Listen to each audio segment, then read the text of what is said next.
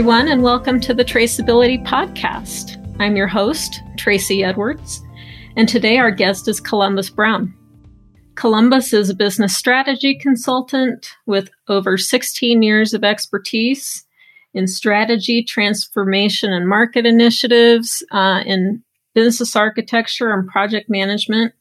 He's been a featured speaker at business analysis and project management conferences around the country. And we are so excited to have him here to share his story. So, was there anyone that was sort of a, a mentor or someone that sort of saw something in you that would um, help you be beneficial to that particular project, or and that kind of um, led you that way, yeah. so to speak? So, so ironically, a, a, lot of my mentors were some of the top-notch consultants from those consulting firms that I, I saw, and I had a really solid engineering tool set. I knew how to do a project or make mechanical things, but you add people to that, and you add change, and they're very different. So, one one particular um, consultant, you know, would come in and draw on whiteboards and you know facilitate conversations and have these really neat analogies. And I, I, just started sitting back and watching and picking up those soft skills and, and those techniques. And it really drew me in. You know, that's uh, often something that we sort of um, don't pay as much attention to in our careers when we when we have sort of those serendipitous moments where we're on projects and working with with people um, that can sort of help us broaden our horizons a little bit. And it sounds like that's that's what happened for you sort of led you down a different path. How did you get into consulting at, at that point was it through some of those contacts that you had made or? So so it was a weird it was weird and ironic. So i was working with microsoft and another consulting agency approached me in my capacity as i was over the sharepoint environment for my company and they approached me to do sharepoint type consulting. At the same time you know i was looking at what's going on at microsoft and you know they approached me in terms of doing an interview and the general manager of this particular company just took me out to lunch. And so it, it was an awkward situation because um, just from a conflict of interest standpoint you know this uh, they were definitely conversations about um, career from my po- point of view but i also wanted to you know be just clear about if they're going to work with the company that that felt a little weird. And so I, told the company hey why don't you talk with my team? I'm going to sit out of the conversations. I went lunch with this gm of this company, and he was just very charismatic. I really like where he was going. I found it as um, you know, I had 10 years of experience, but not in consulting, but he was willing to bring me on the team and help me learn the consulting skill set. So he's a major in, he's a major influence in that decision. And, and that's how I made that transition. So we, we often don't work as hard as we probably should at letting our mentors know where our interest lies or expressing that we might have an interest in something else and and that kind of thing. Uh, something that I've learned uh, as I've been talking with a lot of the folks on the podcast is uh, the responsibility that we have to our own careers and that we're responsible for sort of putting ourselves forward and taking advantage of those opportunities when they come to us. It's not something that that typically just sort of falls upon us, right, right. so to speak. So, and it, it sounds like uh, that was something that was important uh, to you in your career as well. It was, you know, just adding to what you're saying in terms of letting your mentors know. I think a key part of that is understanding who you are and where you fit in. And, you know, for me, I have an intention statement, and it's to develop leaders, to build communities of practice, and to design meaningful things that impact the world. And by things, it doesn't necessarily have to be machines, it could be systems, organizations, ways of working.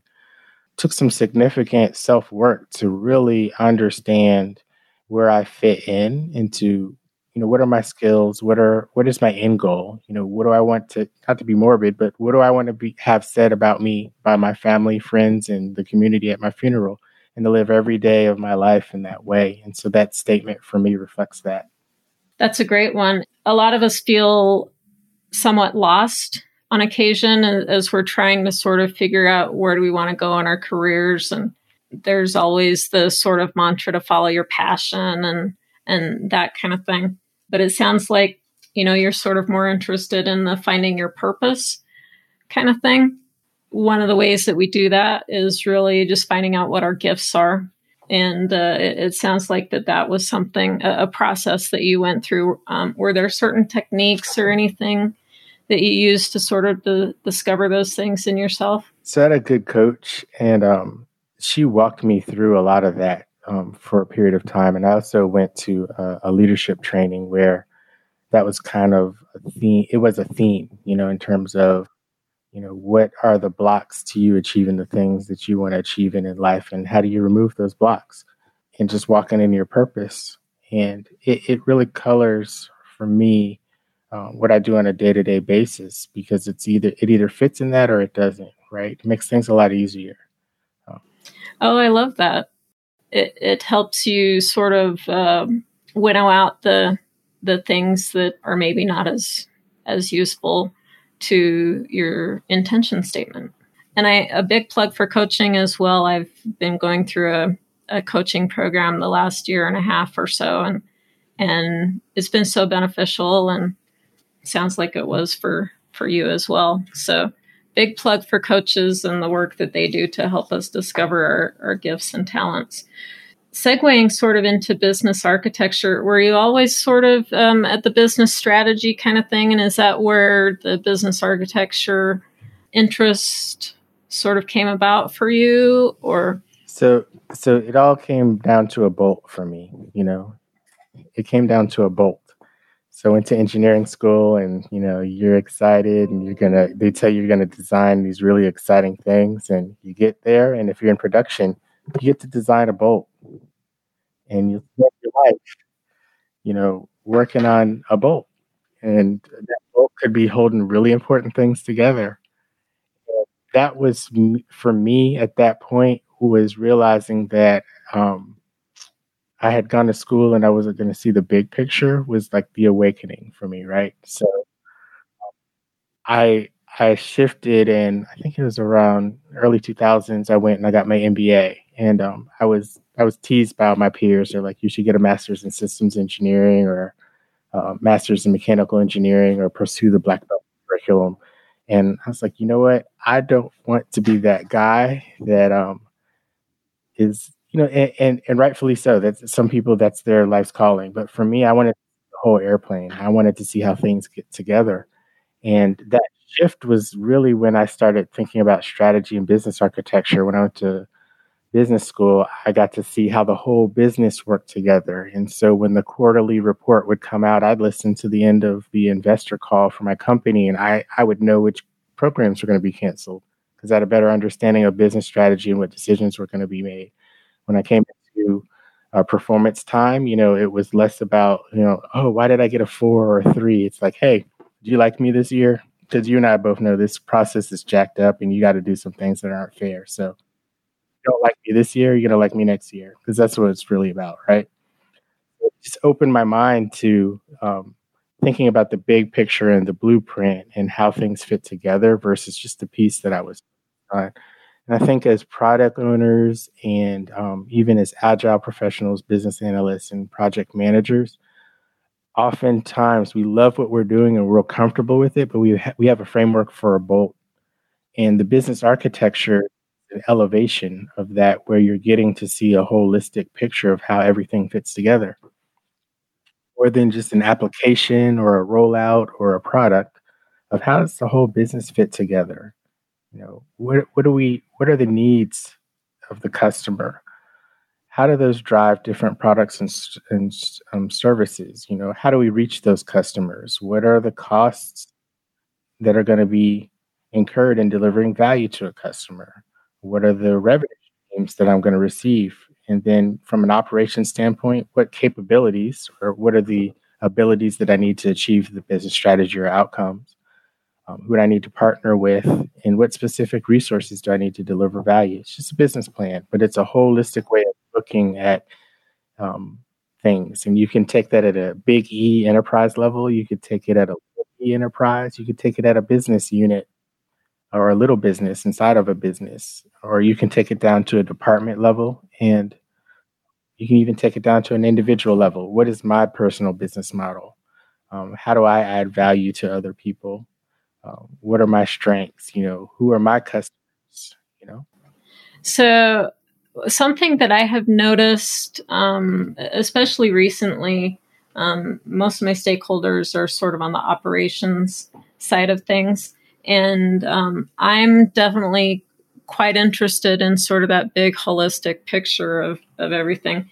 And I notice um, how hard it is for organizations really to sort of take the long view, um, uh, especially when they're tasked with, you know, meeting sort of uh, operational goals and and that kind of thing. So, what are some things that you recommend? I, I guess both to people and to organizations to um, sort of figure out a way to to meet those goals while also sort of taking that long view? That's a good question. I, I think the first part is to understand we have a very idealized view of how things work. And um, to me, it's very simple. It's about tribes, incentives, and lobster. Let's say I am a decision maker in an organization and I want to choose a piece of software. We'll call it um, Sales Board. Right. We'll call it Sales Board. So, Sales Board. So, the first thing is my tribe, my family or my significant other. How do I do what I need to do to provide for them or or provide for myself or you know maybe I want a new BMW M3 or maybe I want a Corvette or like what's important to me as an individual that's the first motivator right and um, so it could be like, hey, I need to do X, Y, and Z because I want to send my kid to college or, um, you know, th- different things. My partner has a lifestyle that they've grown accustomed to and I need to support it, right? So the tr- what's important around my tribe as an individual. Second part is incentives. The incentives in most corporations are siloed. And so it'll be around a department's goals and it'll tie back to that person. So we've already introduced two things that are conflicting with what you're sharing about understanding the overall organization's goals and aligning it to the strategy is a lot of most of the decision makers, even the good ones, they have their tribe comes first. Second, their incentives are benefit their tribe and their decision making is going to be based on that. And then you throw in, I said lobster, but it's really steak and lobster. You get a salesperson who comes and they have a really good steak and lobster dinner and they take you out to wine and dine you and they tell you how if you buy sales board it's going to benefit you because you'll achieve your incentives regardless of whether it's successful but if you just deploy it and here's a solution to a, a wicked problem which we're not going to get too much into that and it'll benefit your tribe. I've just defined the silo. That is why the silos don't talk. It's because we've we've allowed that type of sale to come in around technology and software. So we're we're looking for uh, we we're looking for incentives that benefit us personally, and we make those decisions based on we had a great steak and lobster dinner. It's going to match up with my incentives. If I do this, I'm going to be a rock star, whether it makes sense or not. And I'm concerned about my tribe. Then we get to what we encounter, like you're a business analyst, and you know you've been looking at sales board but dynamic dynamics br brm or whatever is much better and you know because it's what the company needs and you you look at the and you ask what are the requirements and the decisions already been made we're going with sales board. Uh, that makes no sense but did anyone talk to the other department? They they already deployed sales board and they have an instance of it and we're deploying it again. That doesn't make sense right? That, that's the no, that's the world that we live in and we're, and we're reaching back trying to make sense of it. But most of those decisions are because of the the way the corporations are structured and how people are incented. Now, what if if people were incentivized differently to collaborate, you might have different outcomes. So it's a core problem, and I think that that's that's where we struggle. Um, we can have great facilitation, we can have safe, we can have frameworks, but it's it's really not about those things. You know, it's about um, what's most important to people who are making those decisions. Mm-hmm. That is such a great example. And um, that's certainly, you know, what I've run into in, in my career and why I have sometimes struggled on things don't make sense and and that kind of thing. What would be some advice that you would uh, give folks? Because I know one of my frustrations over the years has been that that decision has already been made, mm-hmm. and that I sort of had no influence over that decision because I'm a little fish in a big pond kind of thing. So, what are, what is some advice that you might give to folks uh, when they sort of feel like they're bumping up against that? So, three C's. One, um, and let's hope I can remember them all. Uh, three C's would be conflict, collaborate, or conform. So, you face that situation, you're little fish in the big pond, and you know that sales board is not the right decision. So, you can you can create the conflict. You can say, I'm going to stand up. I'm going to say, not by me. Most of the times, what's going to happen is you're going to be martyred. So, by you being martyred, you might, in your death, and death could be career wise or reputation wise or uh, financially, in your death, you're going to make a point. And that might start a revolution that changes things, right? But you're, you're, you're going to take a personal hit to buck against the system. That's the conflict, right? Together, we all understand. We can go along with it, conform, and say, "Hey, you know, it's it's my three, and and that's good with me, or my four and no more, or, or done." Like you can say it's about my tribe, and you know, I'll just trade off whatever it is and and take the financial benefit, or not get into it, and I'll just go along with it. And the other one is to create. And we forget that. It could be a couple things. It could be reframe the problem in a different way and create a different solution to it. To create a new system. It could be um, as drastic as, hey, I'm going to leave this organization and do my own thing and create something new that fulfills what my what my intention statement and my purpose is and go do that so you could create something from scratch, or you could create another department. You know, I know some folks who have been in that situation who that's launched their business architecture career because they saw that there's something greater that needed to happen, and so they they on one hand they conformed to how it was, while at the same time they created a whole different department that rose up and addressed those things cross silos inside of an organization. Yeah, I always find that that fascinating how um, the the creators are able to to sort of um, balance that kind of thing. So, what's coming up for you? How are you doing um, with sort of the COVID nineteen craziness right now? And the initial reaction for me, like everyone, is shock, fear. Um, we just these are different times. You know, no one no one could foresee the economic and total things that have just happened over um, disease. You know, like no one saw this coming. You know, if you have strategy, if you have a big strategy document, you need to rip it up because it's all irrelevant. It's a different world. The future doesn't look good. There's a lot of things that could lead to civil unrest. A lot of a lot of bad, right?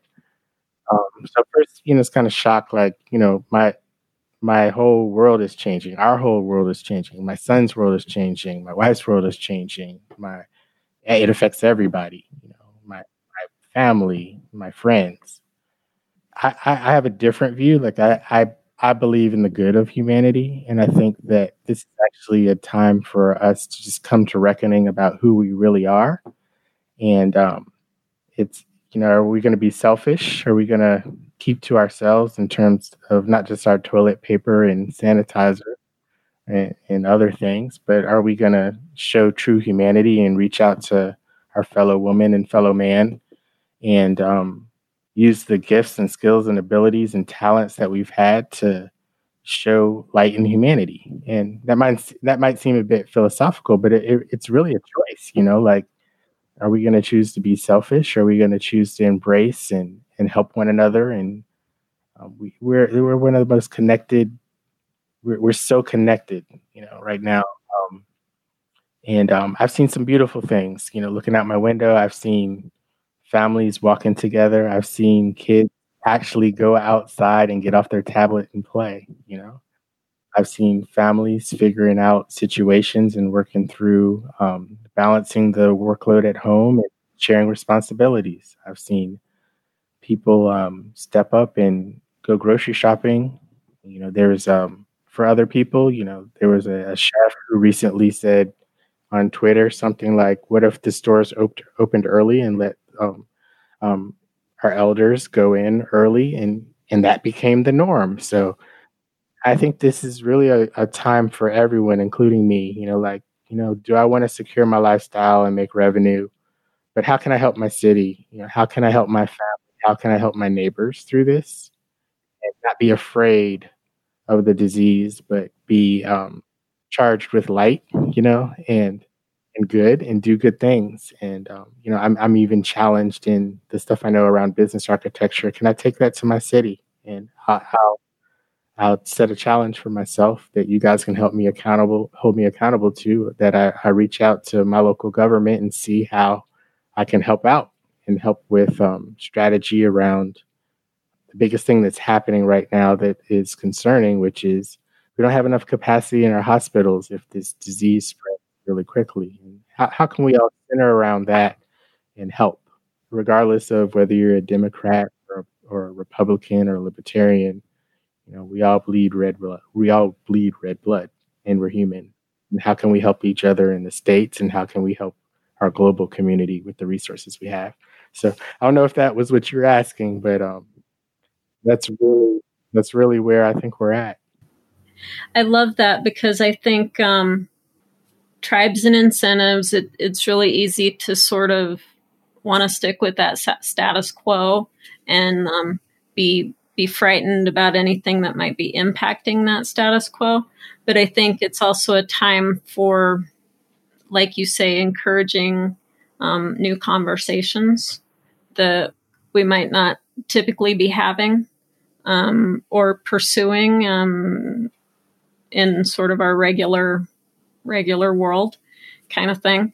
And um, so I really appreciate that. I, I think a, it's a really positive message and it's a very hopeful message. And I think those are the messages that we need at this particular time. That the way through is not to sort of shrink from the conversations, but to pursue the conversations and to pursue different things that might be a little difficult or a little challenging kind of thing. And so um, I really appreciate you you sharing that message, and I'm anxious uh, to get a report back from you on how those conversations go within your your uh, local government, and and that I think uh, you've definitely got the the skill set and the the attitude for helping them out there. If folks want to connect with you, what's sort of the best way for them to get in contact with you? Two ways um, LinkedIn, Columbus Brown MBA, and the other one is on my company's site, from here fromhereon.com. We're doing really great things, not just for companies, but also for municipalities and, and governments. And so, if you want to hear more about how you can use business architecture and design thinking to uh, impact the world and realize what's possible, check us out fromhereon.com. Well, thank you. And we definitely will be checking out fromhereon.com. For those of you listening today, if you've liked what you've heard or if there's something that resonated with you, uh, your call to action today is to leave me a comment at traceabilitypodcast.com or send me an email at tracie, T R A C I E, at traceabilitypodcast.com. And just let me know what action you feel inspired to take as a result of our show today. And Columbus, some really excellent takeaways. And I thank you so much for your time this evening and look forward to uh, hearing more from you. Thanks. Thanks for giving me the opportunity to share.